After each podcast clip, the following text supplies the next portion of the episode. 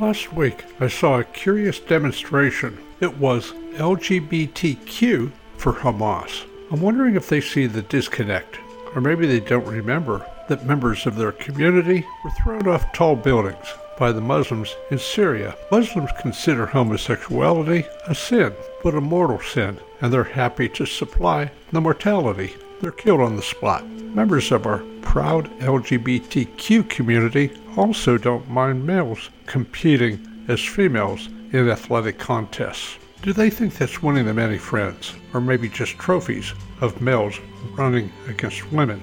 I wonder if they're gaining popularity by having drag queens reading stories to five year olds in our public libraries. If the LGBTQ community wants to be accepted, maybe they'd better wise up and become good citizens first and queers second. Sponsored by the Kaler Group Wealth Management in Lynchburg, Virginia.